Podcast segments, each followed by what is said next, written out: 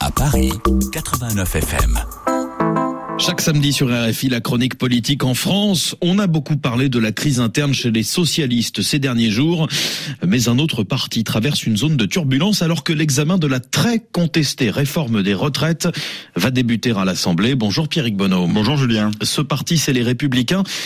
Expliquez-nous ce qui se passe. Eh bien, comme très souvent en l'absence de chef incontesté à droite, se joue une guerre de pouvoir en interne. Alors certes, Éric Ciotti a été élu début décembre nouveau président du parti, ça ce n'est pas contesté, mais son élection a été moins large que prévu. Ses deux adversaires au Congrès s'en sont très bien sortis. 22% des voix pour le jeune député Aurélien Pradi au premier tour et surtout 46% des voix au second tour pour Bruno Retailleau. Le nouveau patron des LR a donc dû composer avec cet équilibre dans la formation de la nouvelle équipe dirigeante et à vouloir satisfaire tout le monde, eh bien, il n'a satisfait personne. Le député Pradier a très mal pris de devoir partager euh, son poste de numéro 2 du parti avec François-Xavier Bellamy, premier fidèle de Bruno Retailleau. Quant au patron des sénateurs LR, il s'est senti floué il y a dix jours quand il a découvert le nouvel organigramme du parti qui ne correspondait pas, selon lui, à ce qui avait été négocié avec Eric Ciotti. Des noms avaient été enlevés, d'autres rajoutés, nous a-t-il confié. Bref, personne ne s'y est retrouvé. Bruno Retailleau, pas content du tout, l'a fait savoir sur les réseaux sociaux. Aurélien Pradier lui a carrément zappé la cérémonie des vœux du nouveau patron du parti mardi dernier.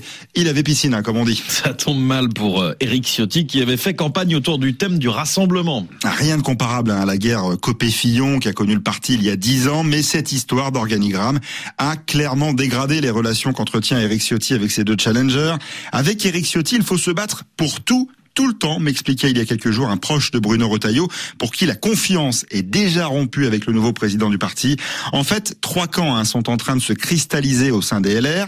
Les sénateurs, quasiment tous derrière leur patron Bruno Retailleau, les députés fidèles à Eric Ciotti et Olivier Marlex, le patron des députés LR, et puis ce qu'on pourrait appeler des frondeurs hein, derrière Aurélien Pradier. Ils ne sont pas plus euh, qu'une dizaine à l'Assemblée, mais ils font de plus en plus de bruit. Et ça ne fait pas du tout les affaires du gouvernement. Et non, car si les sénateurs LR devrait voter la réforme des retraites sans trop de difficultés.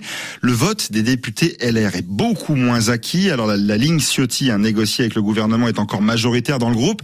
Mais Aurélien Pradier, qui veut notamment une meilleure prise en compte des carrières longues, emmène de plus en plus de députés derrière lui. Combien seront-ils finalement à s'opposer au texte du gouvernement? Impossible à dire, d'autant que beaucoup sont encore indécis.